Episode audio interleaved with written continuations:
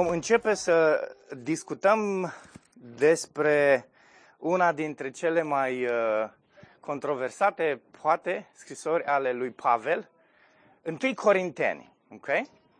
Uh, am anunțat asta de mai mult timp uh, și în sfârșit a venit ziua încă. Astăzi vom începe întâi Corinteni. Și uh, Sper că sunteți cel puțin uh, la fel de entuziasmați ca și mine, dacă nu măcar jumătate din entuziasmul pe care l-am eu, dacă nu cel puțin o treime din entuziasmul pe care l-am, uh, va fi benefic acest studiu. Uh, nu cred că vedeți așa de mult acum lucrul ăsta.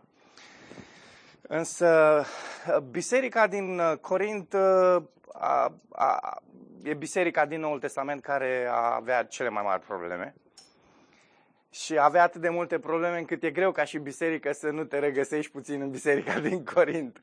Uh, cu siguranță că și biserica Logo se regăsește așa în, într-o uh, anumită zonă a bisericii din Corint, în mod special începutul, când vorbește despre dezbinare sau unitate. Uh, orice biserică are nevoie de unitate mai mult și mai mult, cu atât mai mult biserica Logos. Amin? Amin.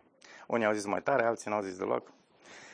Uh, dar cu siguranță că cei care n-au zis deloc și ei cred lucrul ăsta. Nu? Amin? Uh,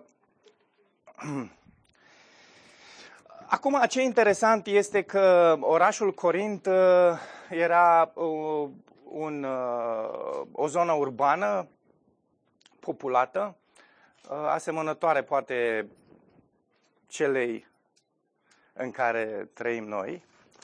Uh, și atunci face cu atât mai mult entuziasmant uh, studiul acesta. Seria se va numi Viața creștină în mediul urban. Asta va fi titlul seriei noastre din 1 Corinteni tocmai pentru că ne prezintă elemente de creștinism autentic și cum ar trebui să arate creștinismul autentic, biserica autentică, într-un mediu urban. Da? Asta va fi titlul seriei uh, și uh, nădăjduiesc că vă va atrage mai mult. Corintul a fost pentru o perioadă lungă un oraș important în Grecia veche, uh, un oraș foarte elenist, cultural uh, în care uh, s-au întâmplat foarte multe lucruri. A fost întotdeauna o competiție, uh, deși neafirmată, într-o competiție neafirmată cu Atena. Atena și Corintul au fost din totdeauna orașe foarte mari, atât în Grecia cât și mai apoi în, în Roma antică. Orașul a fost distrus complet, interesant, în anul 146 înainte de Hristos, uh, de armata romană, condusă de generalul Lucius Mumius. Au venit, au ras absolut totul, pentru că atât de elenist era orașul ăsta că nu vroia în niciun fel să accepte Imperiul Roman. Uh, erau, au fost o grămadă de termeni care au fost ceruți orașului, orașul nu a vrut să se supună și atunci generalul Lucius împreună cu armata romană a venit și a ras realmente întreg orașul. A fost reconstruit mult mai târziu, prin anul 44, înainte de Hristos, de Iulius Cezar și uh, într-o perioadă relativ uh, rapidă, orașul a căpătat din nou o reputație importantă, a devenit unul dintre cele mai importante orașe ale Imperiului. Uh, unii istorici se de părere că doar Roma și cu Constantinopolul uh, și Alexandria erau orașele din perioada aceea care întreceau uh, Corintul. Unii istorici sunt de părere că era chiar din multe puncte de vedere mai dezvoltat decât Atena. Și uh, era o capitală a provinciei Haia, și uh, guvernatorul sau proconsulul de aceea își avea reședința aici. A, orașul a tras foarte multă lume, a înflorit financiar enorm, iar în perioada lui Pavel se pare că orașul avea undeva în jur de 100 de mii de locuitori. Foarte, foarte mulți. Uh,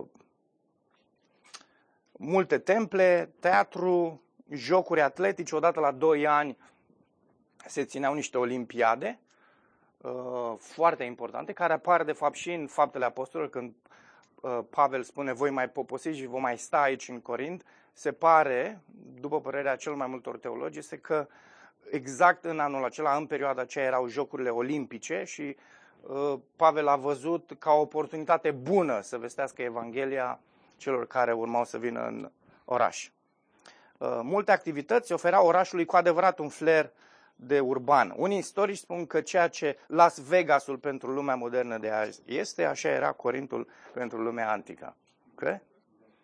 Uh, pluralismul era climatul cultural al orașului, creștinii ieșeau în evidență prin dedicarea lor exclusivă față de Isus. Foarte multe temple. Erau foarte mulți zei, uh, toți zei romani, toți zei greci, toată lumea își avea reședința în uh, acest oraș. Deși erau în cetate uh, și evrei, evrei monoteiști, creștinii erau diferit față de aceștia și față de toate celelalte neamuri, pentru că nu aveau temple, nu onorau preoți și nu aduceau jerfe. Uh, trei caracteristici foarte importante, pe care însă le revedem interesant adoptate de biserica din Corint care își dorește un templu, care își dorește preoți sau lideri recunoscuți de societate și care e atrasă către această jerfe sau mâncare care erau aduse la templu, da? Și discuția aceea despre mâncare adusă jerfită idolilor. Foarte interesant. Biserica din Corint nu a cedat presiunilor seculare în care religia era prezentată prin temple, prin preoți și prin jerfe și a încercat să adopte și să cultive o cultură diferită față de celorlalte biserici creștine din vremea aceea. Ehm, pentru biserica din Corint, lucrul acesta a constituit o problemă. Un teolog spunea, problema nu era că biserica era în Corint, ci că prea mult din Corint era în biserică. Și voi reveni la aspectul acesta. Hai să vedem care era relația lui Pavel cu biserica din Corint, Pavel și biserica din Corint. Uh, a vizitat orașul în cea de-a doua sa călătorie misionară și a rămas în acest oraș vreo 18 luni, până în, până în acel punct, cea mai lungă perioadă pe care uh, Pavel a acordat-o unui oraș. Haideți să deschidem la fapte 18. Este primul text pe care îl vom citi în dimineața aceasta. Fapte 18. Luca redă momentul acesta când uh, Pavel, în a doua lui călătorie misionară, ajunge în Corint. După aceea a plecat din Atena și s-a dus în Corint, clar. Acolo a întâlnit un iudeu pe nume Aquila, din neam din Pont, care venise de curând din Italia, împreună cu soția lui Prisca sau Priscila, deoarece Claudiu poruncise ca toți iudeii să plece din Roma. Apropo, am citit un articol foarte interesant, uh, un articol istoric despre uh, acest edict pe care l-a dat Claudius și uh, e, E, e interesant cum Claudius a ajuns să dea edictul acesta, în fine, nu intru în detaliu, că, dar uh, fain articolul dacă vreți și sunteți interesați așa de momente de astea istorice, vi-l pot trimite. Pavel s-a dus la ei și fiindcă erau de aceeași meserie, a rămas la ei și lucrau împreună, uh, construiau corturi, mai precis, unii dintre istorici spun că de fapt fabricau piele, erau tăbăcari. Uh, și nu neapărat că construiau tot cortul, dar uh, făceau anumite piese care în cele din urmă uh, ajungeau să fie folosite la aceste corturi. Și din nou, pentru că olimpiadele alea erau foarte populare, mulți oameni care veneau la olimpiadele astea stăteau în corturi. Și atunci era un business bun, da? E ca și cum ți-ai deschide Airbnb astăzi, știi, în orașele în care uh, foarte mult turism. Pavel a fost foarte inteligent, s-a orientat către, de fapt, mai mult Aquila și Priscila au fost foarte inteligenți, au venit într-un oraș în care oamenii căutau corturi, chirie, de fapt și le cumpărau. În fiecare sabat, Pavel, versetul 4, purta discuții în sinagogă și își convingea, și convingea atât pe iudei cât și pe greci. Dar când Silas și Timotei au sosit din Macedonia, incredibil ce s-a întâmplat în Corint. Deci vine Apollo și Priscila, sunt, uh, Aquila și Priscila sunt aici, apoi vin uh, Silas și Timotei, întreaga echipă misionară se strânge aici în Corint și Corintul are parte de cei mai buni evangeliști pe care i-a cunoscut lumea vreodată, cred, dar s-au strâns cu toții în cetatea lor. Pavel s-a dedicat în întregime predicării depunând mărturie înaintea iudeilor că Isus este Hristosul. Când i, s-a, i-a supărat lucrul ăsta, când Pavel zice Isus este Hristosul, adică El este unsul, El este Mesia, s-au supărat ăștia de la sinagogă, cum poți să spui lucrul acesta? Și au început să-i se împotrivească. Versetul 6, ei s-au împotrivit, l-au bajocorit. El și-a scuturat praful de pe haine, zicând, sângele vostru să fie asupra capului vostru. Da? Ei au, și ei au zis lucrul ăsta când l-au omorât pe Isus. Eu sunt curat, de acum încoace mă voi duce, de acum încolo mă voi duce la neamuri. Și după ce a ieșit de acolo, a intrat în casa unui vecin. Era cel care stătea vis-a-vis de uh, sinagogă, pe nume Titus Justus, un om temător de Dumnezeu. Unii dintre teologi spune, spun că de fapt ăsta era Gaius. Gaius care apare mai târziu în scrisoarea către romani, la capitolul 16, da? Uh, dar sunt doar niște prezumții. Un om temător de Dumnezeu, a cărui casă era lângă sinagogă. Crisp, conducătorul sinagogii, frumos, slavă Domnului, a crezut în Domnul împreună cu toată casa lui și de asemenea mulți dintre corinteni care îl auziseră pe Pavel au crezut și ei și au fost botezați. Noaptea Domnul i-a vorbit lui Pavel într-o viziune, nu te teme, ci vorbește și nu tăcea. Ce bine ar fi dacă mai avea și noi viziuni de astea, că noi prea stăm uh, um, liniștiți așa și nu spunem nimic. Căci eu sunt cu tine, dar nu avem nevoie de viziuni, vedeți? Că ce spune uh, Dumnezeul lui Pavel aici ni se atribuie și nouă, dragilor. Nu vă temeți, vorbiți tuturor prietenilor și vecinilor voștri despre Isus, că eu sunt cu tine, zice Dumnezeu, și nimeni nu va pune mâna pe tine ca să-ți facă rău. Vorbește, fiindcă am mult popor în această cetate. Cam, cam calvinist Dumnezeu. Uh, zice că am mult uh, popor și de aceea vorbește pentru că îi voi atrage la mine. Da? Cam...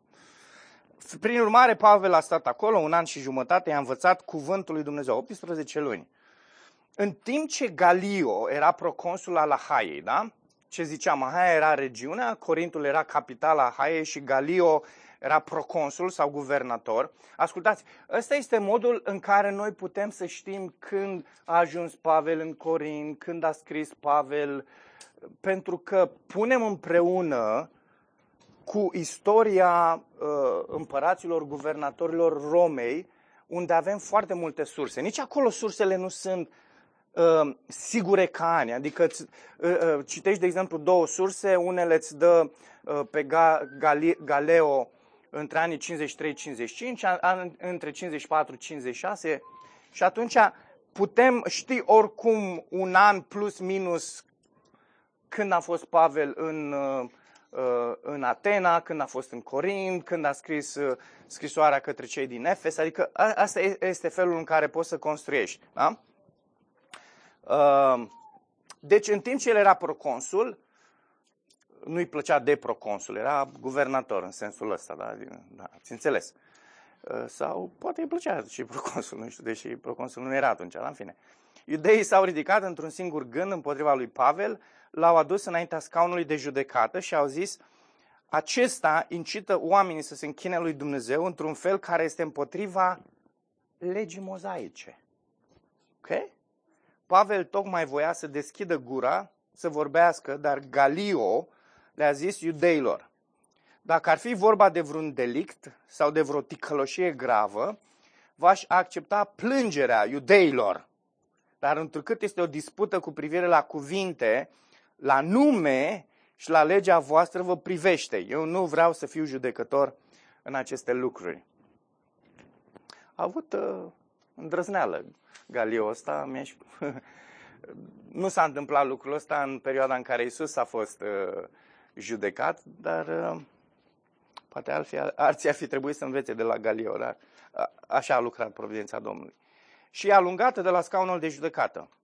Atunci ei l-au apucat pe Sostenes, conducătorul sinagogii, și l-au bătut chiar în fața scaunului de judecată, fără ca lui Galio să-i pese de aceasta.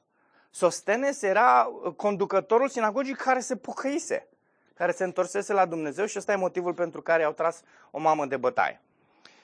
De data asta Galio nu-i pasă, probabil că i-a plăcut și lui a fi zis, uite, văd o olimpiadă pe gratis. Oricum el nu plătea, dar a zis așa, deodată s-a iscat un, un, un box și îmi place asta.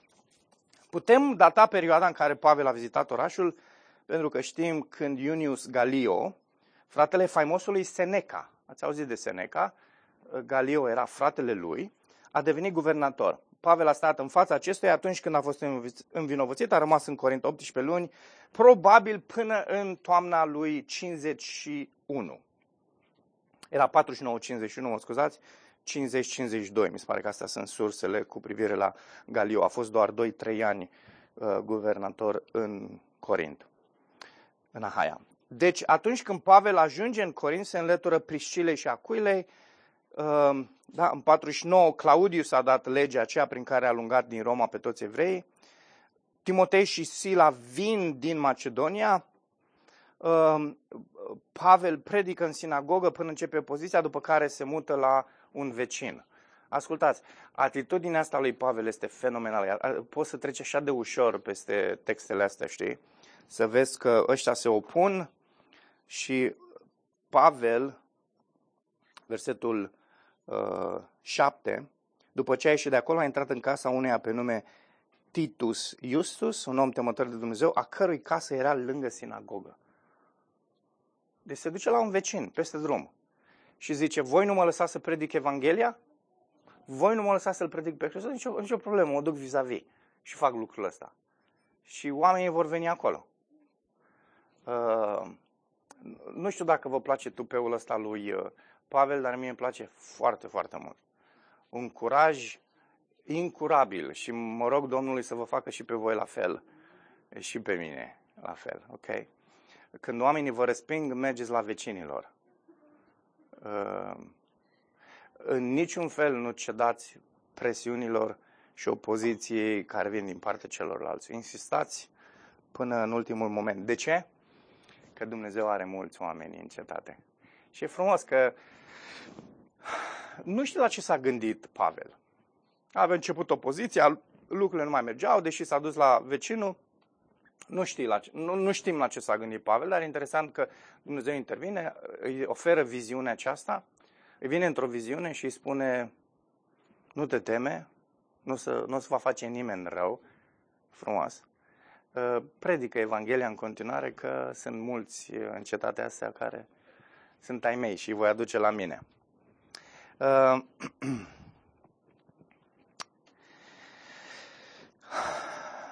Da, trebuie să învățăm neapărat de la Pavel. Congregația asta care s-a format uh, era probabil în mare alcătuită dintre neamuri, dar cu siguranță erau și câțiva evrei. Da? Am văzut uh, în timp ce am citit textul nostru, Crisp, uh, Sostenes, conducătorul sinagogii, Crisp în versetul 8, da? conducătorul sinagogii, a crezut în Domnul împreună cu toată familia lui, cu toată casa lui. Și, uh, dar cea mai mare parte din biserica care s-a format în Corint erau probabil dintre, dintre neamuri. Hai să vedem când scrie Pavel scrisoarea asta, 1 Corinteni, am zis deja uh, anul, însă hai să o plasăm puțin în, uh, în demersurile slujirii lui, uh, lui Pavel. În 1 Corinteni 16 cu 8 el zice, însă voi rămâne la Efes până în ziua cincizecimii. Deci în momentul în care Pavel scrie celor din Corint această scrisoare, pentru că mai a scris alte cinci scrisori corintenilor, să vorbim imediat despre lucrul ăsta, încă patru pe lângă aceasta, uh, se pare că era în Efes și că urma să vină Pentecostul sau ziua 50 în primăvara fie a lui 54, fie 55. Hai să citim uh, 1 Corinteni. Da? Vom citi toată scrisoarea ca să ne familiarizăm cu ea și apoi vom, uh, o vom aborda în următoarele luni sau următorul an. Pavel, chemat prin voia lui Dumnezeu să fie apostol al lui Hristos Iisus, fratele Sostenes, ce frumos, fratele Sostenes, care a fost conducătorul unei sinagogi, către Biserica lui Dumnezeu care este în Corint, către cei sfințiți în Hristos Iisus, chemat să fie sfinți împreună cu toți cei ce cheamă numele Domnului nostru, Iisus Hristos, Domnul lor și al nostru, în orice loc, har și pace la Dumnezeu Tatăl nostru și de la Domnul Iisus Hristos.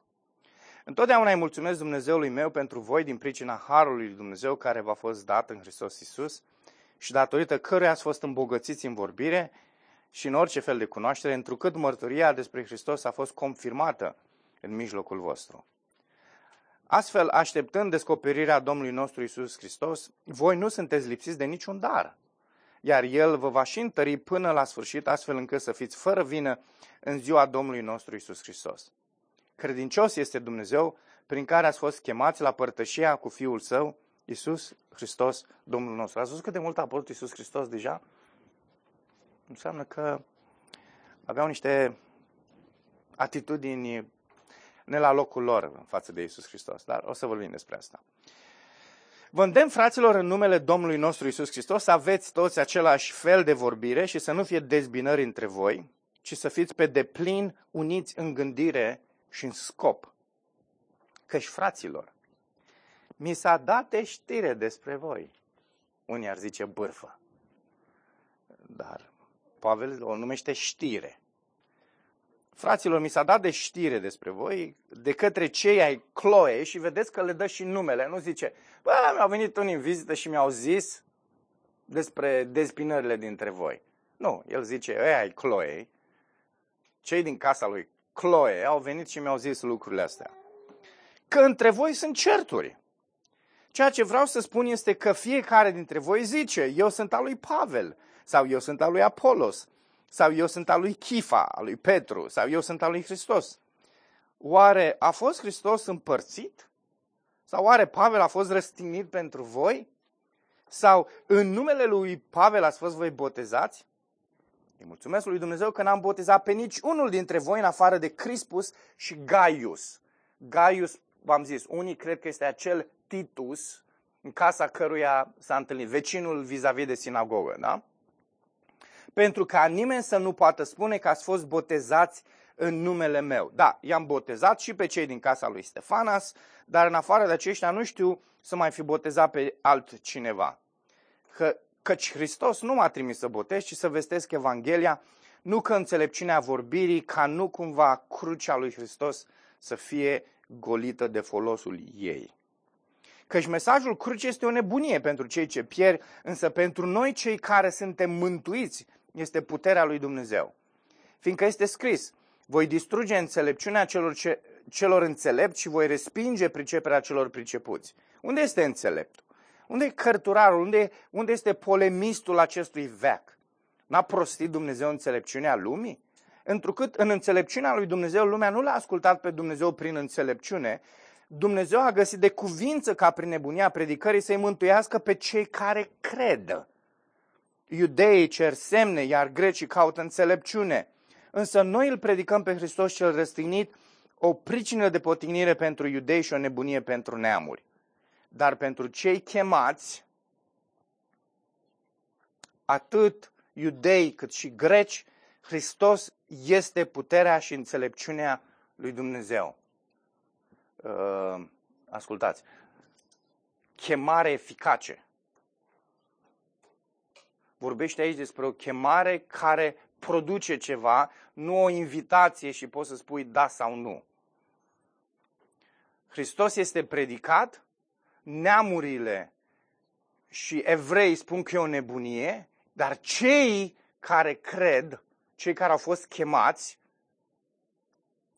ei văd că este înțelepciunea și puterea lui Dumnezeu. Și este o chemare eficace, nu este o invitație.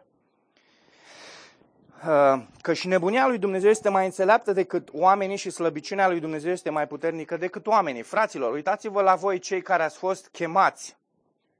Printre voi nu sunt mulți înțelepți în felul oamenilor, nici mulți puternici, nici mulți de viță nobilă, dar Dumnezeu a ales lucrurile nebune ale lumii ca să le facă de rușine pe cele înțelepte și Dumnezeu a ales lucrurile slabe ale lumii ca să le facă de rușine pe cele tari, pentru că așa a plăcut lui. Dumnezeu a ales lucrurile de jos ale lumii și lucrurile disprețuite, ba chiar lucrurile care nu sunt, ca să anuleze lucrurile care sunt.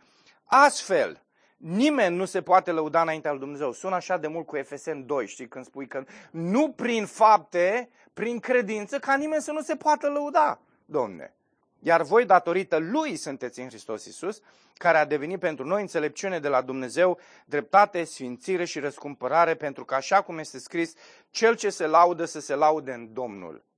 Fraților, și eu când am venit la voi, n-am venit vestindu-vă taina lui Dumnezeu prin cuvinte elevate sau printr-o înțelepciune strălucită. Pentru că am hotărât să nu știu nimic între voi decât pe Iisus Hristos și pe El răstignit. Eu am venit la voi în slăbiciune, în frică și în mare tremur, iar cuvântul și predicarea mea nu se bazau pe vorbele convingătoare ale înțelepciunii, ci pe dovada Duhului și a puterii, ca astfel credința voastră să nu fie întemeiată pe înțelepciunea oamenilor, ci pe puterea lui Dumnezeu. Totuși, ceea ce vorbim noi printre cei maturi este o înțelepciune, dar nu a veacului acestuia și nici a conducătorilor acestui veac, cărora li se va pune capăt, ci vorbim despre înțelepciunea tainică a lui Dumnezeu care a fost ascunsă și pe care Dumnezeu a destinat-o înainte de a fi veacurile pentru gloria noastră. Niciunul dintre conducătorii acestei lumi n-a înțeles-o, pentru că dacă ar fi înțeles-o, nu l-ar fi răstignit pe Domnul Slavei. Totuși, așa cum este scris, niciun ochi n-a văzut, nici o ureche n-a auzit și la mintea omului nu s-a suit ceea ce a pregătit Dumnezeu pentru cei care îl iubesc. Dumnezeu însă ne-a descoperit aceste lucruri prin Duhul. Pentru că Duhul cercetează totul, chiar și lucrurile adânci ale lui Dumnezeu. Cine dintre oameni cunoaște lucrurile omului dacă nu Duhul omului care este în el?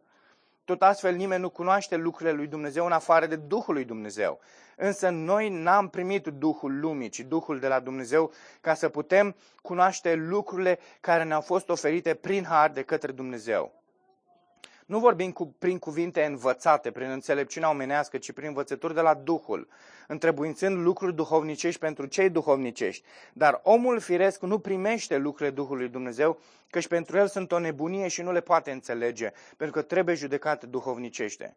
Cel duhovnicesc însă judecă toate lucrurile, iar el poate fi jude- nu poate fi judecat de nimeni, căci cine a cunoscut gândul Domnului ca să-l poată sfătui? Noi însă avem gândul lui Hristos.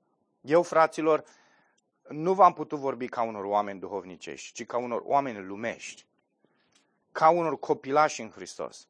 V-am hrănit cu lapte, nu cu hrană tare, pentru că încă nu o puteți mânca.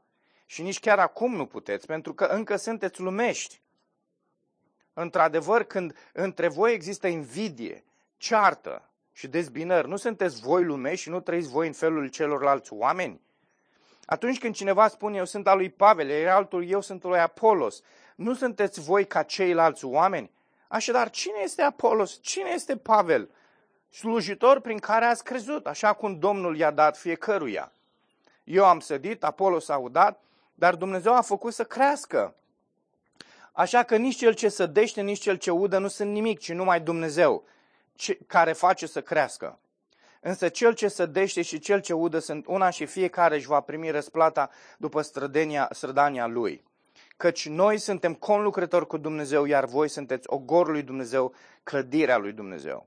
Potrivit cu harul lui Dumnezeu care mi-a fost dat, eu, ca un meșter, constructor priceput, am pus temelia și altul construiește pe ea. Dar fiecare să aibă grijă cum construiește pe ea, pentru că nimeni nu poate pune o temelie decât cea care este pusă și care este Isus Hristos. Iar dacă cineva construiește pe această temelie aur, argint, pietre prețios, lemne, fân, paie, lucrarea fiecăruia va fi dezvăluită pentru că ziua o va face cunoscută deoarece va fi descoperită prin foc. Și focul va dovedi cum este o lucrare a fiecăruia. Dacă lucrarea pe care a construit-o cineva va rămâne, va primi o răsplată. Dar dacă lucrarea cuiva va fi arsă, el va suferi pierderea. Cât despre el va fi mântuit, dar ca și prin foc. Nu știți că voi sunteți templul lui Dumnezeu și că Duhul lui Dumnezeu locuiește în voi? Dacă cineva distruge templul lui Dumnezeu, îl va distruge și Dumnezeu pe el, pentru că templul lui Dumnezeu este sfânt. Și acest templu sunteți voi. Știți ce e interesant aici? Nu m-am gândit niciodată la nuanța asta. Pavel zice voi, referindu-se la cine? Credincioși ca indivizi sau credincioși colectivi? Se referă la biserică. Biserica voastră locală, voi ca și credincioși care alcătuiți acea biserică, voi sunteți templul lui Dumnezeu și Hristos locuiește în voi. Vedeți cât de serios e când vorbești de rău biserica lui Dumnezeu? Te ridici împotriva Duhului lui Dumnezeu, care locuiește în, în acea biserică. E foarte serioasă treaba. Nu, nu, nu e așa ușor. În fine. Niciun, noi individualizăm foarte mult textul ăsta și ok, principial, fiecare dintre noi, pentru că noi alcătuim biserica, avem templu, suntem templul lui Dumnezeu și Duhul Dumnezeu locuiește în noi, dar noi ca biserică, colectiv, suntem templul lui Dumnezeu și Hristos locuiește în noi. Ok? Niciunul dintre voi să nu se înșele. Dacă vreunul dintre voi crede că este înțelept în, în felul veacului acestuia, să se facă nebun ca să devină înțelept. Căci înțelepciunea acestei lumi este nebunie înaintea lui Dumnezeu, fiindcă este scris. El îi prinde pe cei înțelepți în viclenia lor și din nou Domnul cunoaște gândurile celor înțelepți, știe că sunt zadarnice. Astfel, nimeni să nu se laude cu oameni, pentru că toate lucrurile sunt ale voastre, fie Pavel, fie Apolos, fie Chifa, fie lume, fie viață, fie moarte, fie prezentul, fie viitorul, toate sunt ale voastre, iar voi sunteți al lui Hristos și Hristos este al lui Dumnezeu. Așadar, Oamenii ar trebui să ne vadă ca pe niște slujitori al lui Hristos, ca pe niște administratori ai tainelor lui Dumnezeu. În rest, ce se cere de la administrator este ca fiecare să fie găsit credincios. Că despre mine puțin îmi pasă că aș fi judecat de voi sau de vreun tribunal omenesc, ba încă nici eu însumi nu mă, nu mă mai judec. Că, căci n-am nimic să-mi reproșez, totuși nu prin aceasta sunt îndreptățit. Cel ce mă judecă este Domnul. De aceea nu judecați nimic înainte de timpul potrivit, înainte să vină Domnul, care, care va lumina lucrurile ascunse în întuneric și va descoperi planurile inimilor. Atunci fiecare își va primi lauda de la Domnul. Fraților, am aplicat toate acestea mie și lui Apolos de dragul vostru pentru ca prin noi să învățați ce înseamnă nimic dincolo de ceea ce este scris și astfel că niciunul dintre voi să nu se mândrească cu cineva împotriva al cuiva. Căci cine te face diferit? ce lucruri ai pe care să nu-l fi primit? Iar dacă l-ai primit, de ce te lauzi ca și cum l-ai fi primit? Nu l-ai fi primit. Sunteți deja sătui? V-ați îmbogățit deja? Ați început să domniți fără noi și măcar de ați domni, ca să domnim și noi împreună cu voi. Căci parcă Dumnezeu a făcut din noi, apostolii, oamenii cei mai de pe urmă, niște condamnați la moarte. Cine a făcut? Hm? Dumnezeu. Cine aduce suferință? Cine aduce încercare? Cine aduce persecuție? Cine? Dumnezeu, conform acestui verset.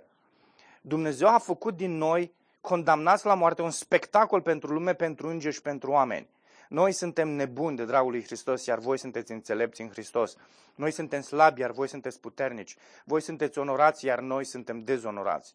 Până acum suntem flămânzi și însetați, suntem în zdrențe, suntem bătuți și fără casă și trudim lucrând cu mâinile noastre, căci când suntem blestemați, binecuvântăm, când suntem persecutați, îndurăm, când suntem defăimați, încurajăm. Am ajuns până în ziua de azi ca gunoiul acestei lumi, mizeria tuturor. Nu vă scriu acestea ca să vă fac de rușine, ci să vă sfătuiesc ca pe niște copii prea iubiți ai mei. Căci dacă ați avea 10.000 de călăuze în Hristos, totuși nu aveți mai mulți părinți.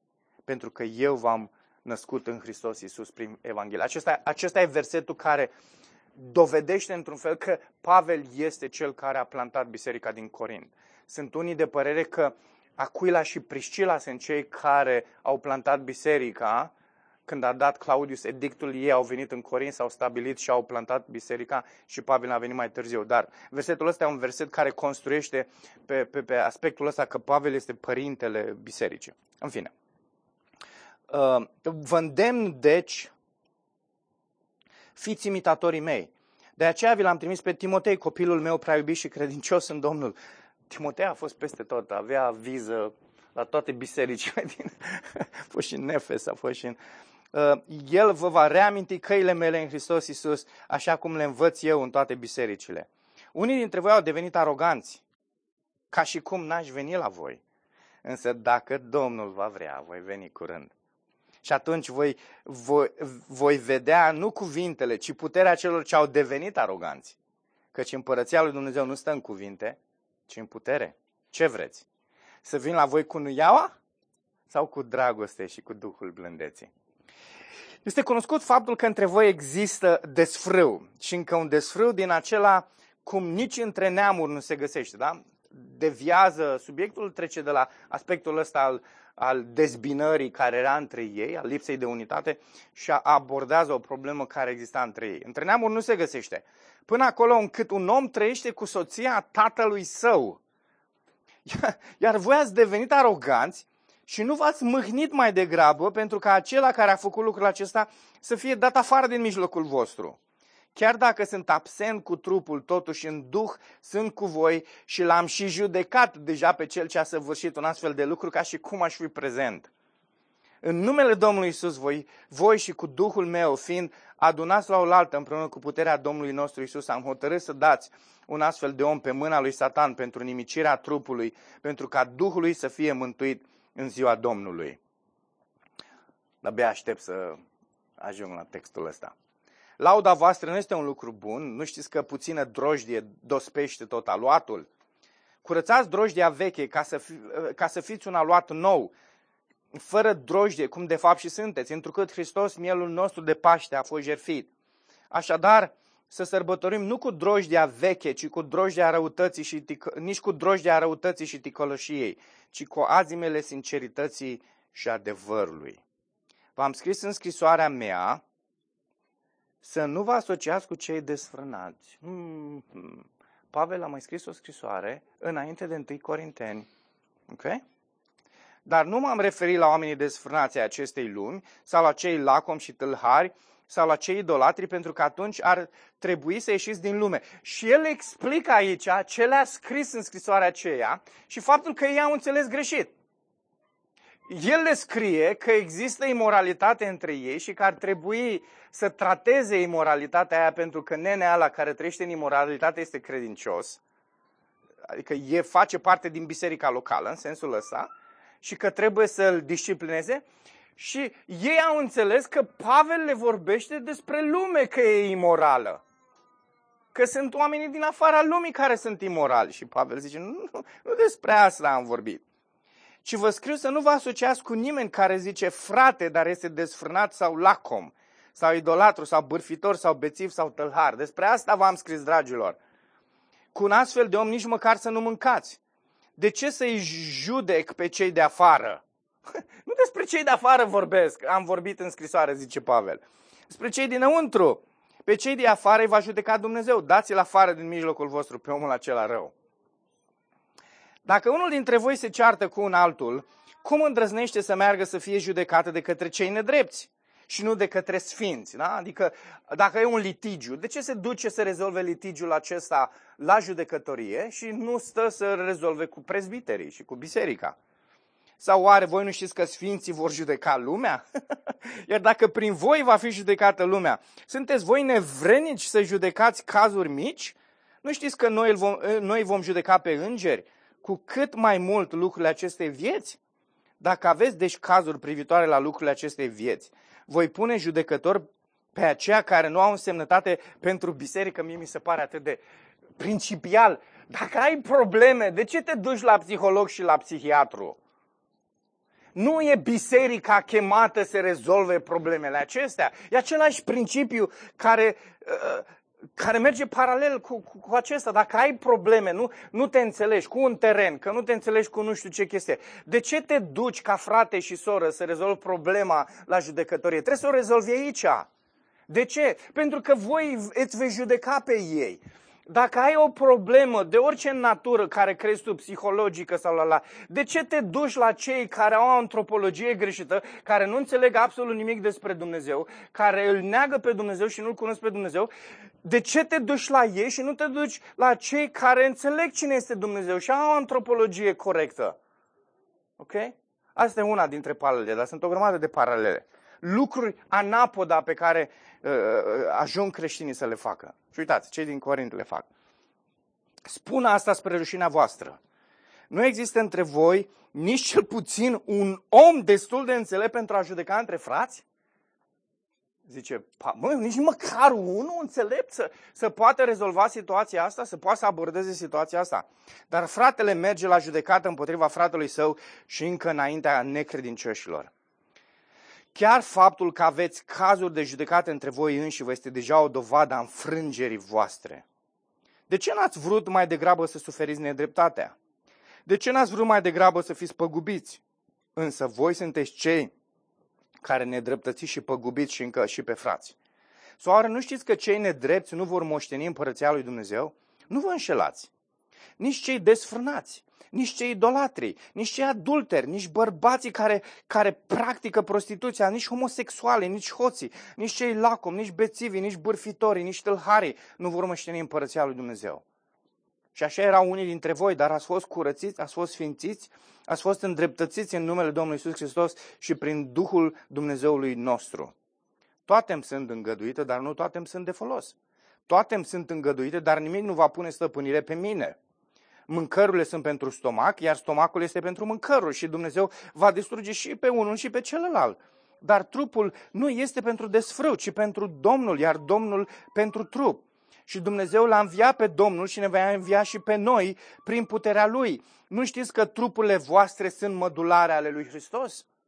Așadar, voi lua eu oare un mădular al lui Hristos și îl voi face mădular al unei prostituate? Niciodată! Sau nu știți că, că cel ce se alipește de o prostituată este un singur trup cu ea? Că ce este spus? Cei doi vor deveni un singur trup? Dar cel ce se alipește de Domnul este un singur duh cu el. Fugiți de desfrău. Toate celelalte pecate pe care le săvârșește omul sunt în afara trupului, dar cel care săvârșește desfrâu păcătuiește împotriva trupului său. Sau oare nu știți că trupul vostru este templul Duhului Sfânt? Care este în voi, pe care îl aveți de la Dumnezeu și că voi nu sunteți ai voștri, căci ați fost cumpărați cu un preț. Slăviți deci pe Dumnezeu în trupul și în Duhul vostru care sunt ale lui Dumnezeu. Cu privire la lucrurile pe care mi le-ați scris. Deci nu doar Pavel a scris o altă scrisoare înainte de 1 Corinteni, și cei din Corint au scris o scrisoare către Pavel. Ok? Și Pavel zice, cu privire la lucrurile pe care mi le-ați scris, este bine pentru om să nu se atingă de femeie, însă, datorită cazurilor de desfrâu, fiecare bărbat să-și aibă propria soție și fiecare femeie să-și aibă propriul soț. Avea, unii aveau o problemă, ziceau, ascultați, e atât de multă prostituție în Corint că mai bine nu te mai atingi nici măcar de nevastă ta. Știi? Abstinență totală, domne. Că dacă există abstinență totală, atunci ai rezolvat și problema cu prostituatele. Nu mai ajungi la prostituate. Așa au gândit unii dintre ei. Ascultați, sunt și astăzi unii care gândesc la fel. Sunt prezbiteri în țara asta care spun că sexul este de la cel rău. Da. Și l-a prins, v-am mai zis chestia asta, unul de prin, ar, de, prin uh, Banat. Și a, l-a prins pe unul sărătându-se înainte de, uh, de căsătorie cu, uh, cu viitoarea lui soție, sărutându-se și l-a chemat la comitet și a spus, măi fecioare, eu, eu am văzut o singură dată goală pe soția mea în 60 de ani sau câți erau, 54 de ani de căsătorie. Și ascultați, problema asta am, am mai auzit-o și în alte părți din România. Atât de puternic pătrunde legalismul ăsta în noi. Încât spune, mai bine să nu ating, mai bine să nu fac absolut nimic ca să mă asigur că sunt rezolvat. Pavel zice aici, nu, nu. Este soția ta? Da, este soția ta. Ca să, ca să, să fiți unul cu celălalt. Să fiți împreună. Soțul să-și împlinească datoria față de soție și de asemenea soția față de soț. Soția, dar abia aștept să ajung aici. Soția nu este stăpână pe trupul ei, ci soțul. Tot astfel, nu soțul este stăpân pe trupul său, ci soția. Nu vă refuzați unul pe altul decât doar prin înțelegere, pentru un timp, ca să vă dedicați postului și rugăciunii și apoi uh, uh, fiți din nou împreună ca să nu vă ispitească satan din cauza nestăpânirii voastre. Da? Oi, ce-mi vine să predic acum din ăsta. Spun aceasta ca o îngăduință, nu ca o poruncă. Eu doresc ca toți oamenii să fie așa cum sunt eu, însă fiecare are propriul său dar de la Dumnezeu, unii de un fel, alții de altul. Se referă la faptul că el era singur și că alții sunt căsătoriți. Celor necăsătoriți și văduvelor, le spun că este bine pentru ei să rămână așa cum sunt eu. Dar dacă nu se pot stăpâni, să se căsătorească, pentru că este mai bine să se căsătorească decât să ardă de dorință celor căsătoriți le dau această poruncă, nu eu, ci Domnul. Soția nu trebuie să se despartă de soțul ei. Nu, nu stați separați, nu dormiți în paturi separate, nu puneți copiii între voi sau uh, dormiți unii cu copiii și trimiteți alții prin altă cameră, aviz celor care îl practică. Dacă se desparte, atunci se rămână necăs. Dar de-aia am zis că de-abia aștept să ajung la textul ăsta. Dacă se desparte, atunci se rămână necăsătorită sau să se împace cu soțul ei, iar soțul nu trebuie să divorțeze de soția lui. Da? Ascultați, nu, nu se ajunge la divorț așa, deodată am divorțat. Prima oară, unul doarme într-un pat, altul doarme în alt pat, după aceea unul doarme într-o casă, altul doarme în altă casă și până la urmă se divorțează, ok? Lucrurile încep cu pași mici, de aceea rămâneți unul lângă altul. În fine, și nu puneți nici copii între voi. Celorlalți vă spun eu, nu Domnul, că dacă un frate are soția necredincioasă și ea vrea să stea cu el, să nu divorțeze de ea. Iar dacă o femeie are soțul necredincios și el vrea să stea cu ea, să nu divorțeze de soțul ei, că soțul necredincios este sfințit prin soția lui, iar soția necredincioasă este sfințită prin fratele. Astfel copiii voștri ar fi necurați, dar așa sunt sfințiți. Însă, dacă cel necredincios vrea să se despartă, să se despartă, în astfel de circunstanțe, fratele sau sora nu sunt legați. Dumnezeu va chemat la pace. Căci ce știi tu, soție, dacă îți vei mântui soțul? Sau ce știi tu, soțule, dacă îți vei mântui soția? Cu toate acestea, fiecare să-și păstreze în viață locul pe care l-a încredințat Domnul și la care l-a chemat Dumnezeu. Aceasta este rugula pe care o dau în toate bisericile. Era cineva circumcis atunci când a fost chemat să nu-și ascundă circumcizia. Era cineva necircumcis când a fost chemat să nu se circumcidă. Circumcizia nu este nimic și necircumcizia nu este nimic, ci importantă este ascultarea de poruncile lui Dumnezeu. Fiecare să rămână în starea în care era atunci când l-a chemat Dumnezeu. Erai sclav când ai fost chemat, nu te neliniști. Dar dacă poți să ajungi liber, folosește acea ocazie. Că sclavul chemat în Domnul este omul liber al Domnului. De asemenea, cel care este liber când a fost chemat este sclavul lui Hristos Superul. Voi ați fost chemat cu un preț să nu deveniți sclavi ai oamenilor. El revine tot timpul la, la refrenul ăsta. Pentru că în cartea asta, crucea și acest ecou al crucii este o, o chestie importantă pentru Pavel ați fost cumpărat cu un preț, face aluzie la cruce. Acum, unul dintre textele la care nu aștept să ajung este probabil unul dintre cele mai dificile texte din Noul Testament. Cu privire la fecioare, i-au mai pus o întrebare. Erau curioși rău de tot ăștia din Corint. Cu privire la fecioare, la virgine, da? termen modern. N-am nicio poruncă de la Domnul, dar îmi spun părerea ca unul care, prin îndurarea Domnului, este vrenic de încredere. Eu cred că din cauza necazurilor de acum, este mai bine ca fiecare să rămână în starea în care este. Ești căsătorit, nu căuta divorțul, ești necăsătorit, nu căuta soție. Însă dacă te căsătorești, nu păcătuiești. De asemenea, dacă o fecioară se căsătorește, nu păcătuiește. Însă cei care se căsătoresc nu vor avea necazuri ce țin de această viață, iar eu vreau să vă oferesc de ele. Fraților, ceea ce vreau să spun este că vremea s-a scurtat, De acum, cei ce au soții ar trebui să trăiască ca și cum n-ar avea soții.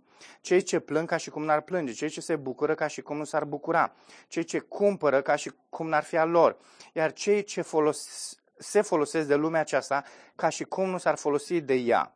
Căci chipul acestei lumi trece. Eu doresc să fiți fără griji. Cel necăsătorit este preocupat de lucrurile Domnului. Amin, așa să fie. De acum înainte să-i placă Domnului. Însă cel căsătorit este preocupat de lucrurile acelei, acestei lumii. De cum anume să-i placă soției. Astfel că el este împărțit. Femeia necăsătorită și fecioara sunt preocupate de lucrurile Domnului. De cum să fie sfinte în trup și în duh, dar cea căsătorită este preocupată de lucrurile lumii, de cum să-i placă soțului. Vă spun aceste lucruri pentru binele vostru, nu că ca să pun peste voi un lanț și ca să trăiți corect într-un devotament neîmpărțit față de Domnul. Acum, asta era, de fapt, partea care e dificilă. Însă dacă cineva crede că se comportă nepotrivit față de logonica lui, asta este varianta de traducere în NTR, dar când o să ajungem la text, o să discutăm. Și dacă ea a trecut de vârsta căsătoriei, iar el simte că ar trebui să se căsătorească, atunci să facă după cum vrea, nu păcătuiește să se căsătorească. Însă oricine este convins în inima lui și nu este constrâns și ține dorințele sub control și a hotărât în inima lui să nu se căsătorească cu logonica sa și face și, asta, și aceasta face bine. Dar cel care se căsătorește cu logonica sa face bine, iar cel care nu se căsătorește face și mai bine.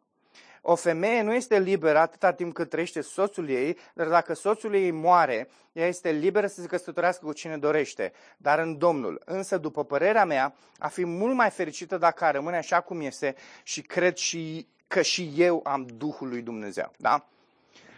O să ajungem la textul ăsta. Netereul l-a făcut foarte simplu, dar e mai complicat decât l-a făcut Netereu, ok? Uh, capitolul 8. O să întârziem puțin astăzi, dar e ok. Aș vrea să citim toată scrisoarea. Ar fi păcat să nu o citim. Cu privire la ceea ce este jertfit idolul, da? Deci a, se pare că l-au întrebat și cu privire la asta. Știm că toți avem cunoaștere, însă cunoașterea îngânfă pe când dragostea zidește. Dacă cineva crede că știe ceva, însă nu are cunoașterea necesară, dacă însă cineva îl iubește pe Dumnezeu, atunci el este cunoscut de către Dumnezeu.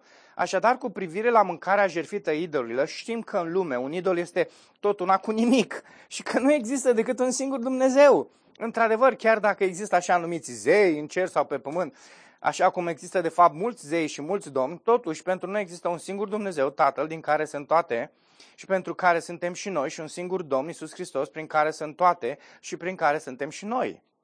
Însă nu toți au cunoașterea asta. Unii, fiindcă până acum atât de obișnuiți și cu idolii mănâncă un lucru ca fiind jertfit idolilor și astfel conștiința lor fiind slabă, este pângărită. Dar nu mâncarea ne va duce mai aproape de Dumnezeu. Dacă nu mâncăm, nu pierdem nimic, chiar dacă mâncăm, nu câștigăm nimic. Aveți însă grijă ca nu cumva libertatea voastră să devină o pricină de potignire pentru cei slabi. Căci dacă cineva te vede pe tine care ai cunoaștere că mănânci în templul unui idol care cunoștința lui slabă, nu-l va încuraja să mănânce ceea ce este jertfit idolilor. Astfel, ce slab este distrus prin cunoașterea ta. El, fratele pentru care a murit Hristos, din nou, aluzie la cruce. Când păcătuiești astfel împotriva fraților și le rănești conștiința, păcătuiești împotriva lui Hristos. De aceea, dacă o mâncare îl face pe fratele meu să se potignească, atunci nu voi mânca niciodată carne ca să nu-l fac pe fratele meu să se potignească. Dai, nu fumez eu. Uh, capitolul 9. Nu sunt eu liber?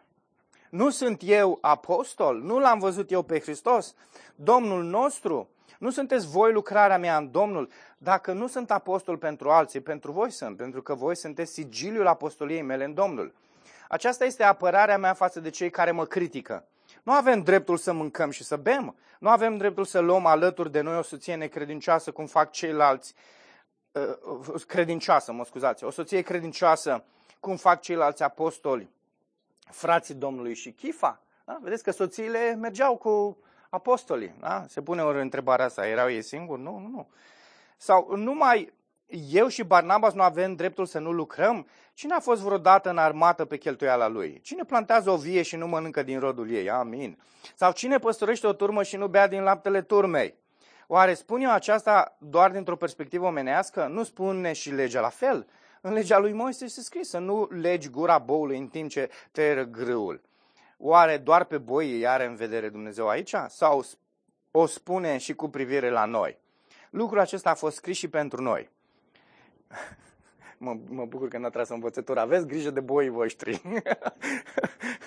Când plugarul ară și treieră, treierătorul treieră, trebuie să o facă cu speranța care, că vor avea parte de roade. Dacă noi am semănat printre voi bunurile duhovnice, este, este mare lucru dacă se cerem de la voi lucruri materiale? Dacă alții au acest drept de la voi, oare noi nu-l avem și mai mult? Cu toate acestea, nu ne-am folosit de acest drept, ci îndurăm totul pentru a nu pune vreo piedică în calea Evangheliei lui Hristos. Nu știți că cei ce, care slujesc în templu își primesc hrana de la templu, iar cei care slujesc la altar își primesc partea din jerfe? Astfel, și Domnul a poruncit ca cei care vestesc Evanghelia să trăiască de pe urma Evangheliei. Însă eu nu m-am folosit de niciunul dintre aceste drepturi și nu v-am scris aceste lucruri ca să se facă așa pentru mine. Într-adevăr, mai degrabă aș vrea să mor decât să mă lase cineva fără acest motiv de laudă. Dacă eu vestesc Evanghelia, nu am dreptul să mă laud pentru că este obligația mea. Căci este vai de mine dacă nu vestesc Evanghelia. Dacă o fac pentru că vreau eu, am o răsplată, dar dacă nu este din voia mea, atunci este vorba de o responsabilitate care mi-a fost încredințată. Deci care este răsplata mea? Este să ofer fără plată Evanghelia pe care o vestesc și astfel să nu mă folosesc de dreptul meu în Evanghelie. Deși sunt liber față de toți, m-am făcut sclavul tuturor pentru a-i câștiga pe cât mai mulți. Față de iudei am fost ca un iudei pentru a-i câștiga pe iudei, față de cei ce sunt sub lege am fost ca unul care este sub lege, măcar că nu sunt sub lege, pentru a-i câștiga pe cei ce sunt, uh, pe cei de sub lege. Față de cei fără lege am fost ca unul fără lege, măcar că sunt liber față de legea lui Dumnezeu, ci sunt sub legea lui Hristos pentru a câștiga pe cei fără lege. Pentru cei care sunt slabi în credință, m-am făcut slab pentru a-i câștiga pe cei slabi, în sensul în care ce le spunea lor conștiința a făcut și el așa. Ok? M-am făcut toate pentru toți, pentru ca oricum să-i mântuiesc pe unii dintre ei. Pe toate le fac de dragul Evangheliei, ca să am și eu parte de ea. Nu știți că toți alergătorii din arenă încearcă să câștige, însă numai unul primește premiul? Alergați deci în așa fel încât să câștigați. Alergătorii dau dovadă de stăpânire de sine în toate lucrurile pentru a primi o cunună care se veștejește, însă noi facem aceasta pentru una care nu se veștejește.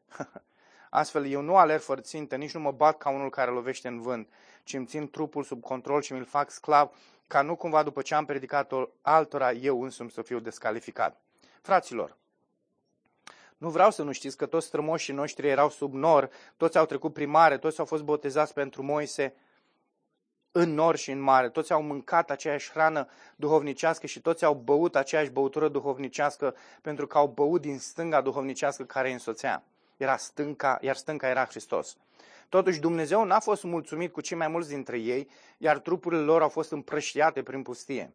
Aceste lucruri sunt exemple pentru noi, pentru ca noi să nu dorim lucrurile așa cum au dorit ei. Să nu fiți idolatri, pare așa moralizator aici, nu? Pavel, dar e o învățătură din tot ceea ce s-a întâmplat în istoria lui Israel. Să nu fiți idolatri așa cum au fost unii dintre ei, după cum este scris. Poporul s-a așezat să mănânce și să bea, după care s-a sculat să se distreze. Să nu fim desfrânați așa cum au fost unii dintre ei, astfel că într-o singură zi au murit 23 de mii. Să nu-L punem pe Hristos la încercare așa cum au făcut unii dintre ei și au fost omorâți de șerpi să nu cârtiți așa cum au făcut unii dintre ei și au fost nimiciți de nimicitorul. Aceste lucruri s-au întâmplat lor pentru a ne servi nouă, drept exemple și au fost scrise pentru a ne avertiza pe noi, cei peste care urmau să vină sfârșiturile veacurilor. Așadar, cel ce crede că stă în picioare să aibă grijă să nu cadă, nu va cuprins nicio ispită care să nu fie potrivită cu puterea omenească și Dumnezeu, care credincios, nu va permite să fiți ispitiți peste puterea voastră, ci odată cu ispita pregătiți și mijlocul de a o putea răbda. Fenomenal. De aceea, prea iubiții mei, fugiți de idolatrie. Vorbesc cu voi ca și cu niște oameni înțelepți, judecați singur ceea ce vă spun. Paharul binecuvântării pe care îl binecuvântăm nu este oare părtășia cu sângele lui Isus Hristos? Pâinea pe care o frângem nu este oare părtășea cu trupul lui Hristos? Pentru că este o pâine, noi care suntem mulți, suntem un trup, întrucât toți mâncăm dintr-o singură pâine. Uitați-vă la Israelul după trup, cei ce mănâncă jertfele nu sunt oare împărtășie cu altarul. Deci ce zic eu? Ce este jertfit, idolul este ceva sau că idolul este ceva? Nu, ci că jertfele păgânilor sunt aduse demonilor, nu lui Dumnezeu. Iar eu nu vreau ca voi să fiți împărtășie cu demonii. Nu puteți bea și paharul Domnului și paharul demonilor. Nu puteți lua parte și la masa Domnului și la masa demonilor. Sau vrem oare să-L facem gelos pe Domnul? Suntem noi mai puternici decât El? Toate sunt îngăduite, dar nu toate sunt de folos. Toate sunt îngăduite, dar nu toate zidesc. Nimeni nu trebuie să urmărească binele proprii și binele altuia. Mâncați orice se vinde pe piața de carne, fără să vă puneți vreo întrebare din cauza conștiinței, căci al Domnului este pământul cu tot ce este pe el. Dacă un necredincios vă cheamă la masă și vreți să mergeți, mâncați orice vi se dă, fără să vă puneți vreo întrebare din cauza conștiinței. Dacă însă cineva va spune aceasta a fost, a fost adusă ca jerfă, atunci să nu mâncați din cauza celui care v-a spus și din cauza conștiinței, căci a Domnului este pământul cu tot ce este pe el, mă refer la conștiința celuilalt, nu la voastră. Căci de ce să fie judecată libertatea mea de conștiința altuia?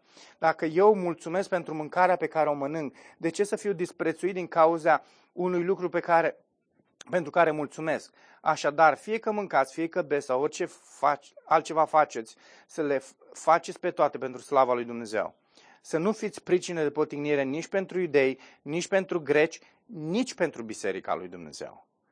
Așa cum, de altfel, încerc și eu în toate lucrurile să plac tuturor necăutând folosul meu, ci al multora, pentru a fi mântuiți. Fiți imitatori ai mei, așa cum și eu sunt al lui Hristos. Vă laud pentru că întotdeauna vă amintiți de mine și țineți tradițiile așa cum vi le-am încredințat. Dar vreau să știți că Hristos este capul oricărui bărbat, că bărbatul este capul femeii, iar Dumnezeu este capul lui Hristos. Orice bărbat care se roagă sau profețește având ceva pe cap și ne cinstește capul. Și orice femeie care se roagă sau profețește cu capul descoperit și ne cinstește capul ei, pentru că este ca și cum ar fi rasă pe cap. Dacă femeia nu are capul acoperit, ar putea fi la fel de bine să-și taie părul. Însă dacă este rușinos pentru o femeie să aibă părul tăiat sau să fie rasă, atunci să fie acoperită căci un bărbat nu este dator să-și acopere capul, pentru că el este chipul și slava lui Dumnezeu, iar femeia este slava bărbatului. Nu bărbatul a fost făcut din femeie, ci femeia din bărbat. Și nu bărbatul a fost creat pentru femeie, ci femeia pentru bărbat. De aceea, femeia trebuie să aibă pe cap un simbol al autorității din cauza îngerilor. Cu toate acestea, în Domnul, femeia nu este independentă de bărbat, nici bărbatul față de femeie. Pentru că așa cum femeia a venit din bărbat, la fel și bărbatul vine prin femeie și toate vin de la Domnul. Judecați voi singuri. Este potrivit pentru o femeie să se roage lui Dumnezeu fără să fie acoperită? Nu vă învață însă și natura că dacă un bărbat poartă părul lung, este o rușine pentru el? Însă dacă o femeie are părul lung, aceasta este gloria ei, căci părul i-a fost dat ca învelitoare dacă însă cineva vrea să se certe, noi nu avem un astfel de obicei, nici bisericile lui Dumnezeu. Mie mi se pare că ultima parte a textului rezolvă așa de mult problema asta cu covering, cu acoperitul capului. Problema era alta acolo. Problema era alta, da? O să discutăm despre asta. Voi vreți acum. Vă poruncesc aceasta, nu vă laud, pentru că întâlnirile voastre fac mai mult rău decât bine. Mai întâi, când vă adunați ca biserică, aud că între voi sunt dezbinări și în parte, cred lucrul acesta. Căci trebuie să fie și parte de între voi, ca să iasă la iveală cei găsiți buni între voi. Căci când vă adunați, voi nu veniți să mâncați cina Domnului. Pentru că în timp ce mâncați, fiecare o ia înainte cu cina adusă de el, așa încât unul este flămând, iar altul este beat. Nu aveți case unde să mâncați și să beți? Sau nu aveți respect pentru Biserica lui Dumnezeu și umiliți pe cei care nu au nimic? Ce să vă spun? Să vă laud? În această privință nu vă laud. Eu am primit de la Domnul ceea ce v-am dat, și anume că Domnul Iisus în noaptea în care a fost rădat a luat o pâine. Și după ce a mulțumit, a frânt-o și a zis, acesta este trupul meu pentru voi să faceți acest lucru în amintirea mea. În același fel, după masă, a luat paharul și a zis, acest pahar este, uh, uh, acest pahar este noul legământ în sângele meu. Ori de câte ori beți din el, să faceți lucrul acesta în amintirea mea. Căci ori de câte ori mâncați această pâine și beți acest pahar, vestiți moartea Domnului până va veni El. De aceea, oricine mănâncă pâinea, să bea paharul Domnului într-un mod nevrednic, va fi vinovat de păcat împotriva trupului și sângelui Domnului. Fiecare trebuie să se cerceteze pe sine și abia apoi să mănânce pâinea și să bea paharul. Pentru că acela care mănâncă și bea fără să distingă trupul Domnului, mănâncă și bea judecată împotriva lui însuși. De aceea mulți dintre voi sunt slabi și bonlavi și destul de mulți dorm. Dar dacă ne cercetăm, nu mai, nu mai suntem judecați. Însă când suntem judecați de către Domnul, suntem disciplinați ca să nu fim condamnați împreună cu lumea. Astfel, frații mei, când vă adunați să mâncați, așteptați, așteptați-vă unul pe altul. Dacă cineva este flămând, să mănânce acasă ca să nu vă adunați pentru condamnarea voastră.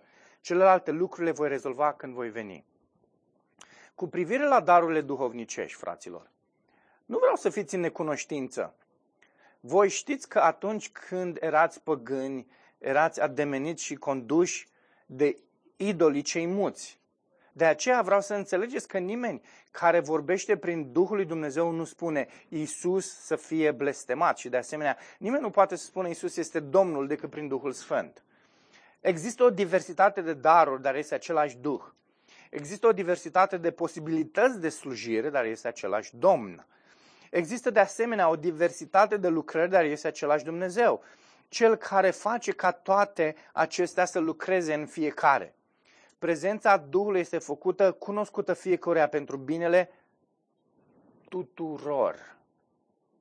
Unuia este dat prin Duhul un cuvânt de înțelepciune, altuia un cuvânt de cunoaștere, potrivit cu același Duh, altuia credință, prin același Duh, altuia daruri de vindecare, prin același singur Duh, altuia înfăptuirea de minuni, altuia profeția, altuia discernerea Duhurilor, altuia felurite limbi, altuia interpretările, interpretarea limbilor. Toate acestea sunt făcute de unul și același Duh, care dă fiecăruia în parte, așa cum vrea. Așa cum trupul este unul, și are multe modulare, iar toate modularele trupului, deși multe sunt un trup, la fel este și cu Hristos. Noi toți am fost botezați într-un singur duh, într-un singur trup, fie iudei, fie greși, fie sclavi, fie oameni liberi și tuturor ne-a fost să bem dintr-un singur duh. Într-adevăr, trupul nu este alcătuit numai dintr-un singur mădular, ci din mai multe. Dacă piciorul ar spune, pentru că nu sunt mână, nu aparțin trupului, nu este pentru aceasta din trup. Dacă urechea ar spune, pentru că nu sunt ochi, nu aparțin trupului, nu este pentru aceasta din trup. Dacă întreg trupul ar fi ochi, unde ar fi auzul? Dacă întreg trupul ar fi auz, unde ar fi mirosul? Dar de fapt Dumnezeu a aranjat modularele în trup pe fiecare dintre ele așa cum a vrut El.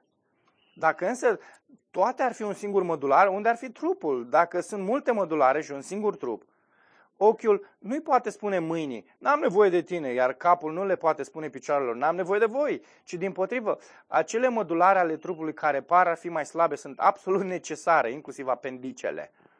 Apendicele. Iar acele modulare ale trupului, unii din biserică sunt apendice, să știți, adună toate rezidurile. Da. Își au rostul lor acolo. Uh, fără apendice o biserică nu poate exista. Și Dumnezeu a dat niște daruri extraordinare oamenilor ăstora. Să adune, să sintetizeze, să... În fine. Nu știu dacă avem un apendice, vedem, da? Uh, dar Dumnezeu așa a aranjat trupul dând o mare onoare unui mădular inferior, ca să nu fie nicio dezbinare în trup, ci mădularele să aibă grijă unele de alte. Dacă un mădular suferă toate modularele trupului suferă împreună cu el. Dacă o modulare este onorat, toate modularele se bucură împreună cu el. Voi sunteți trupul lui Hristos și fiecare este o modulară a lui. Dumnezeu a desemnat în biserică mai întâi apostoli, în al doilea rând profeți, în al treilea rând învățători, apoi pe cei care fac minuni, apoi pe cei care au daruri de vindecare, de ajutorare, de administrare și pe cei care au darul feluritelor limbii. Sunt oare toți apostoli? Sunt toți profeți? Sunt toți învățători? Fac toți minuni, au toți daruri de vindecare, vorbesc toți în limbi, traduc toți. Deci fiți plini de râvnă după cele mai importante daruri și vă voi arăta o cale dincolo de orice comparație. Dacă vorbesc în limbi omenești și îngerești, dar nu am dragoste, sunt o aramă zgomotoasă sau un chimval zing, zângănitor. Dacă am darul profeției și înțeleg toate tainele și am toată cunoașterea, și dacă am toată credința, așa încât să să mute munții, dar nu am dragoste, nu sunt nimic. Dacă dau tot ce am și dacă îmi dau chiar și trupul să mă laud, dar nu ar fi posibil că na, cel care își dă trupul pentru Hristos înseamnă că are maturitatea să nu se laude cu faptul că și-a dat trupul, ci cu Hristos. De aceea e o ironie. Dar nu am dragoste, nu câștig nimic.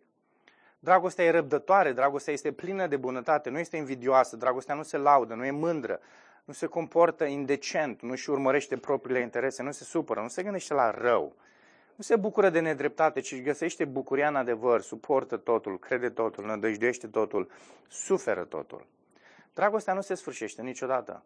Cât privește profețiile, ele se vor sfârși. Cât privește limbile, da, ele vor înceta. Iar cât privește cunoașterea, ea se va sfârși. Căci cunoaștem în parte și profețim în parte, însă atunci când va veni ce este de săvârșit, ceea ce există, doar în parte se va sfârși. Când eram copil, vorbeam ca un copil, judecam ca un copil, gândeam ca un copil. Când am devenit adult, am terminat cu lucrurile copilărești. Acum vedem ca într-o reflexie din oglindă, însă atunci vom vedea față în față. Acum cunosc în parte, însă atunci voi cunoaște așa cum am fost și eu cunoscut. Acum deci rămân acestea trei, credința, nădejdea și dragostea, dar cea mai mare dintre ele este dragostea. Urmăriți dragostea și fiți plini de râvnă după darurile duhovnicești, în special după darul profeției. Căci cel ce vorbește într-o limbă nu vorbește oamenilor, ci lui Dumnezeu, pentru că nimeni nu înțelege. Iar cu Duhul spune taine. Dar cel ce profețește le vorbește oamenilor pentru zidire, încurajare și mângâiere. Cel ce vorbește într-o limbă se zidește pe sine, dar cel ce profețește zidește biserica. Eu vreau ca toți să vorbiți în limbi și încă și mai mult să profețiți. Cel ce profețește este mai mare decât cel ce vorbește în limbi. Afară numai dacă nu este cineva să traducă. Pentru că dacă traduce, biserica este zidită. Acum, fraților, dacă eu vin la voi vorbind în limbi, cu ce vă voi ajuta? Dacă nu vă aduc o descoperire sau o cunoaștere sau o profeție sau o învățătură. La fel este și cu lucrurile neînsuflețite care dau un sunet, fie un fluier, fie o harfă. Dacă notele nu se disting clar, cum va ști cineva ce se cântă la fluier sau la harfă? Dacă trâmbița dă un sunet neclar, cine va fi gata pentru bătălie? Așa e și cu voi, dacă nu spuneți cuvinte care să fie înțelese în limba voastră. Cum vă înțelege cineva ce spuneți? Veți vorbi în vânt. Fără îndoială există în lume tot felul de limbi diferite și niciuna nu este fără sens. Așadar, dacă eu nu înțeleg ceea ce spun, eu voi fi un barbar pentru cel care vorbește, iar cel care vorbește va fi un barbar pentru mine. La fel și cu voi, întrucât sunteți plini de râvnă pentru daruri duhovnicești, căutați să le manifestați pe deplin pentru zidirea bisericii. De aceea cel care vorbește într-o limbă să se roage și pentru puterea de a o traduce. Căci dacă mă rog într-o limbă, Duhul meu se roagă, însă mintea mea este neroditoare. Așadar, ce voi face? Mă voi ruga cu Duhul, dar mă voi ruga și cu mintea. Voi cânta laude cu Duhul, dar voi cânta laude și cu mintea. Când tu mulțumești doar cu Duhul, cum poate cineva care nu înțelege să ia parte la întâlnire și să spună Amin la mulțumirea ta dacă el nu știe ce spui? Tu poți mulțumi bine, însă celălalt nu este zidit. Eu îi mulțumesc lui Dumnezeu că vorbesc în limbi mai mult decât voi toți. Dar în biserică vreau mai degrabă să spun cinci cuvinte cu mintea mea pentru a învăța pe alții decât 10.000 de cuvinte într-o altă limbă. Fraților, nu fiți copii în gândire, ci fiți copii în ce privește răul, iar în gândire fiți maturi. În lege este scris, într-o altă limbă și prin buze străine voi vorbi acestui popor, dar nici atunci nu mă vor asculta, zice Domnul. Și nu vorbește despre limbi îngerești aici, ok? Astfel, limbile sunt un semn nu pentru credincioși, ci pentru necredincioși. Un verset foarte important peste care mulți trec foarte ușor. În timp ce profeția nu este un semn pentru necredincios, ci pentru credincioși. De aceea, dacă se adună întreaga biserică și toți vorbesc în limbi și intră cineva care nu înțelege sau intră niște necredincioși, oare nu vor spune ei că v-ați ieșit din minți? Dar dacă toți profețiți și intră un necredincios sau cineva care nu înțelege, va fi mustrat de toți, va fi judecat de toți, vor fi descoperite gândurile secrete ale inimii lui și astfel va cădea la pământ și se va închina lui Dumnezeu spunând, într-adevăr Dumnezeu este în mijlocul vostru. Deci ce ar trebui făcut, fraților? Când vă adunați, Fiecare are un psalm sau un proverb, un cuvânt de învățătură, o descoperire, o vorbă în altă limbă, o interpretare. Mai avem și noi, când vine ras pe la noi. Toate să fie făcute pentru zidire, toate. Pentru zidirea bisericii, da? Nu pentru zidirea celui care vorbește și înțelege singur. Dacă însă nu este nimeni care să traducă, atunci să nu vorbească în biserică, ci să-și vorbească lui însuși și lui Dumnezeu. Adică să se ducă acasă și să se roage în continuare în limba pe care numai el o înțelege. Să vorbească doi sau trei profeți, iar alții să judece cu atenție ce este spus. Dacă însă altuia care stă jos și se dă o descoperire, primul să tacă. Toți dintre voi pot profeți pe rând pentru ca toți să învețe și toți să fie încurajați. Duhurile profeților le, spun, le sunt supuse profeților pentru că Dumnezeu nu este un Dumnezeu al dezordinii, ci al păcii. La fel ca în toate bisericile sfinților.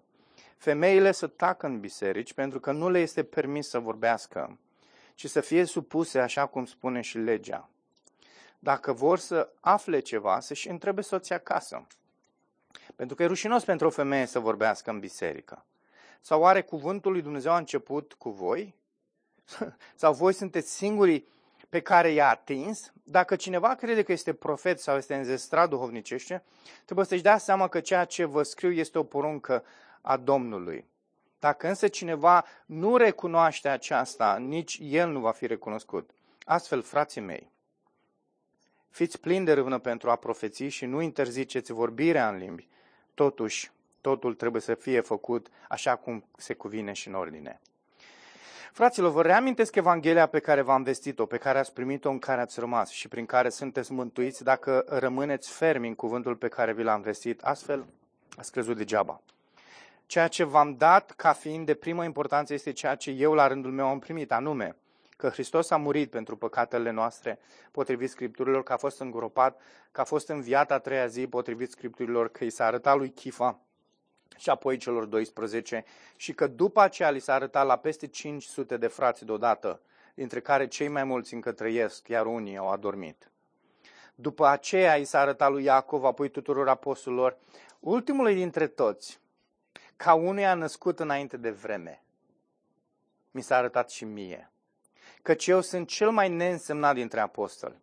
Eu nu sunt vrednic să fiu numit apostol, pentru că am persecutat biserica lui Dumnezeu. Însă prin harul lui Dumnezeu sunt ceea ce sunt. Iar harul lui față de mine n-a fost fără rezultat, ci am trudit mai mult decât oricare dintre ei, dar nu eu, ci harul lui Dumnezeu care este cu mine. Deci fie eu, fie ei, noi așa predicăm, iar voi așa ați crezut. Dar dacă se predică faptul că Hristos a fost înviat din morți, da? cum pot spune unii dintre voi că nu există învierea morților? Dacă nu există o înviere a morților, nici Hristos nu a fost înviat.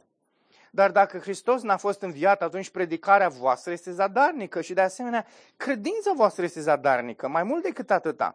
Noi suntem găsiți ca depunând o mărturie falsă despre Dumnezeu, pentru că am depus mărturie că Dumnezeu l-a înviat pe Hristos, pe care dacă este adevărat că morții nu învie, nu l-a înviat. dacă morții nu învie, nici Hristos n-a fost înviat. Iar dacă Hristos n-a fost înviat, atunci credința voastră este zadarnică, iar voi sunteți încă în păcatele voastre atunci și cei care au murit în Hristos, și ei sunt pierduți.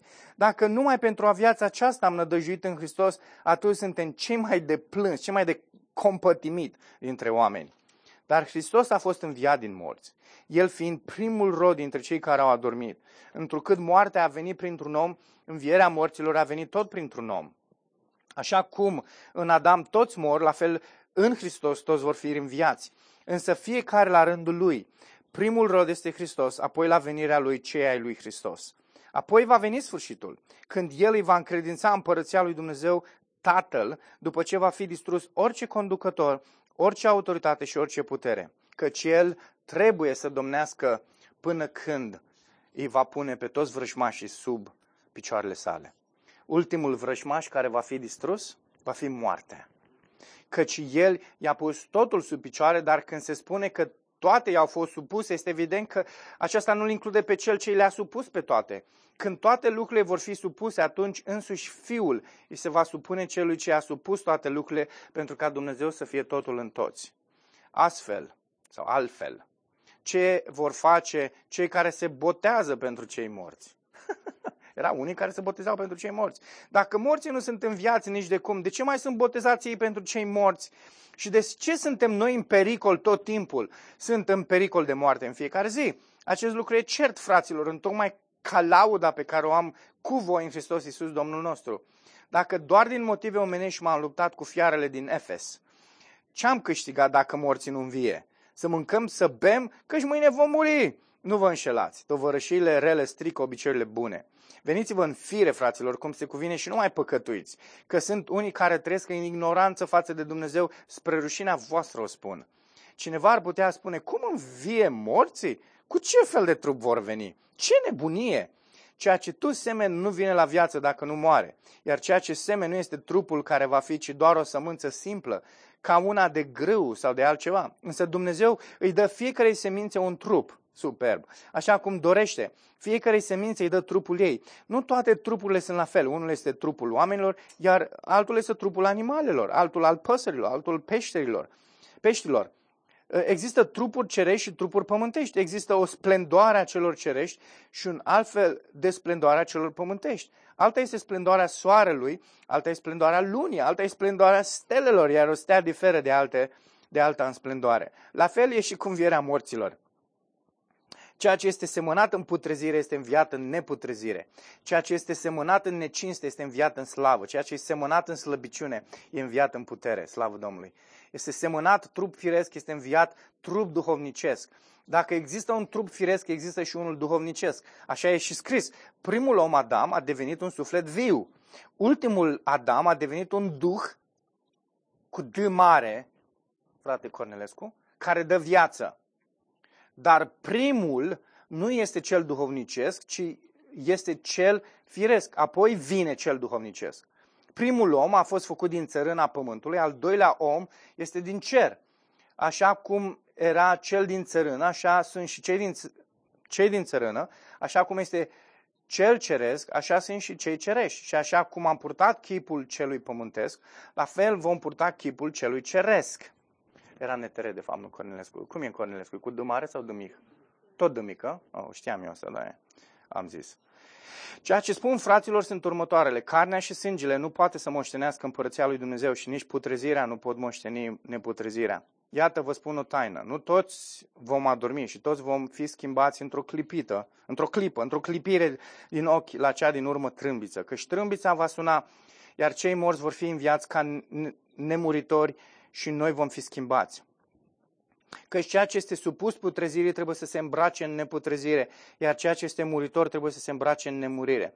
Când ceea ce este supus putrezirii se va îmbrăca în neputrezire, iar ceea ce este muritor se va fi îmbrăcat în nemurire, atunci se va împlini cuvântul care a fost scris. Moartea a fost înghițită în victorie.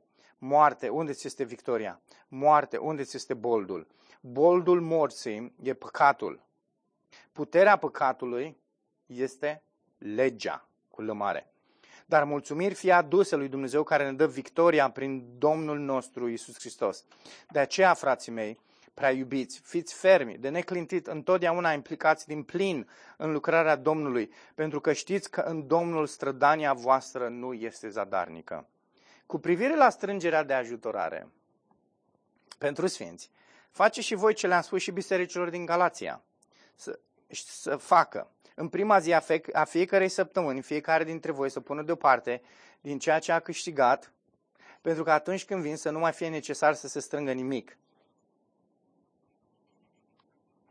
Cam cum a fost anunțul meu. Fraților, plătiți-vă uh, contribuția voastră, nu mai așteptați să primiți un SMS pe WhatsApp, trebuie să plătim datoriile. Cam așa sună mesajul ăsta lui fratele Pavel. Nu așteptați să vin la voi și atunci să strângem. Strângeți în fiecare. Amin. Uh, când voi sosi, pe cei pe care îi considerați vrenici îi voi trimite cu scrisori să ducă darul vostru la Ierusalim. Dacă mi se va părea potrivit să merg și eu, voi merge cu mine. Uh, vor merge cu mine. Voi veni la voi după ce voi trece prin Macedonia, că și prin Macedonia voi trece. Probabil voi petrece un timp cu voi, poate chiar toată iarna, pentru ca voi să mă puteți trimite mai departe, oriunde aș merge. Cu alte cuvinte, să-mi dați bani să pot să merg, să avansez. Nu vreau să vă văd doar întreagă. Sper să rămân un timp la voi, dacă Domnul îmi va permite. Însă voi rămâne în Efes până în ziua 50, întrucât mi s-a deschis o ușă largă pentru o mare lucrare, dar sunt mulți potrivnici. Dacă vine Timotei, vedeți să se simtă fără frică între voi, pentru că și el face lucrarea Domnului ca și mine. De aceea nimeni să nu-l disprețuiască. Trimiteți-l mai departe ca să poată veni la mine, pentru că eu îl aștept împreună cu frații. Cu privire la fratele Apolos, l-am rugat stăruitor să vină la voi împreună cu frații. El însă n-a dorit să vină acum, ci va veni atunci când va avea o ocazie potrivită. Textul ăsta arată că nu era o problemă între Apolos și Pavel. Pentru că Pavel l-a recomandat pe Apolos. Okay? Există variante cum că uh, una, una dintre perspectivele de ce Pavel a scris acea, această scrisoare celor din Corint uh, este să uh, corecteze o diviziune, o separare care era între el, Apolos și Chifa, Petru. Apolos și Chifa erau cei care predicau legea, da? și se folosesc și de textul din, Gala, din Galaten, capitolul 2. Iar Pavel predica libertatea în Hristos. Și era o divizie, o separare între părerile lor și uh, unii se duceau către Chifa, unii se duceau către Apollo și alții veneau către, către Pavel.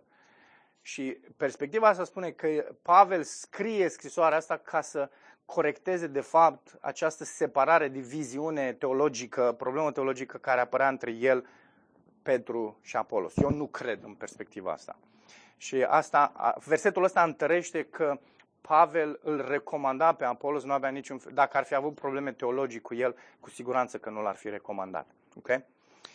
Vegheați, stați ferm în credință, fiți bărbați, fiți tari, chiar și surorile. Tot ceea ce faceți, să faceți cu dragoste. Vă dau un îndemn, fraților, știți despre cei din casa lui Stefanas, că, că ei sunt cei, cel din tâi rod al Alahaiei și că s-au dat pe ei înșiși pentru a-i sluji pe sfinți. Supuneți-vă unor astfel de oameni și fiecare care lucrează și trudește împreună cu ei. Mă bucur de venirea lui Stefanas, a lui Fortunatus și a lui Ahaicus, pentru că ei în lipsa voastră v-au ținut locul. Unii sunt de părere că inclusiv cei trei s-au dus cu o grămadă de vești la uh, Pavel și Pavel a fost așa de răvășit de veștile pe care le-a auzit de la cei trei, încât scrie scrisoarea asta și abordează unele dintre lucruri pe care le-a auzit. Uh, ei au înviorat Duhul meu și al vostru, apreciați astfel de oameni. Biserica din Asia vă salută, Acuila și Prisca, împreună cu biserica din casa lor vă salută, călduros în Domnul, toți frații vă salută, salutați-vă unul pe altul cu o sărutare sfântă. Eu, Pavel, scriu acest salut cu mâna mea, dacă cineva nu iubește pe Domnul să fie blestemat.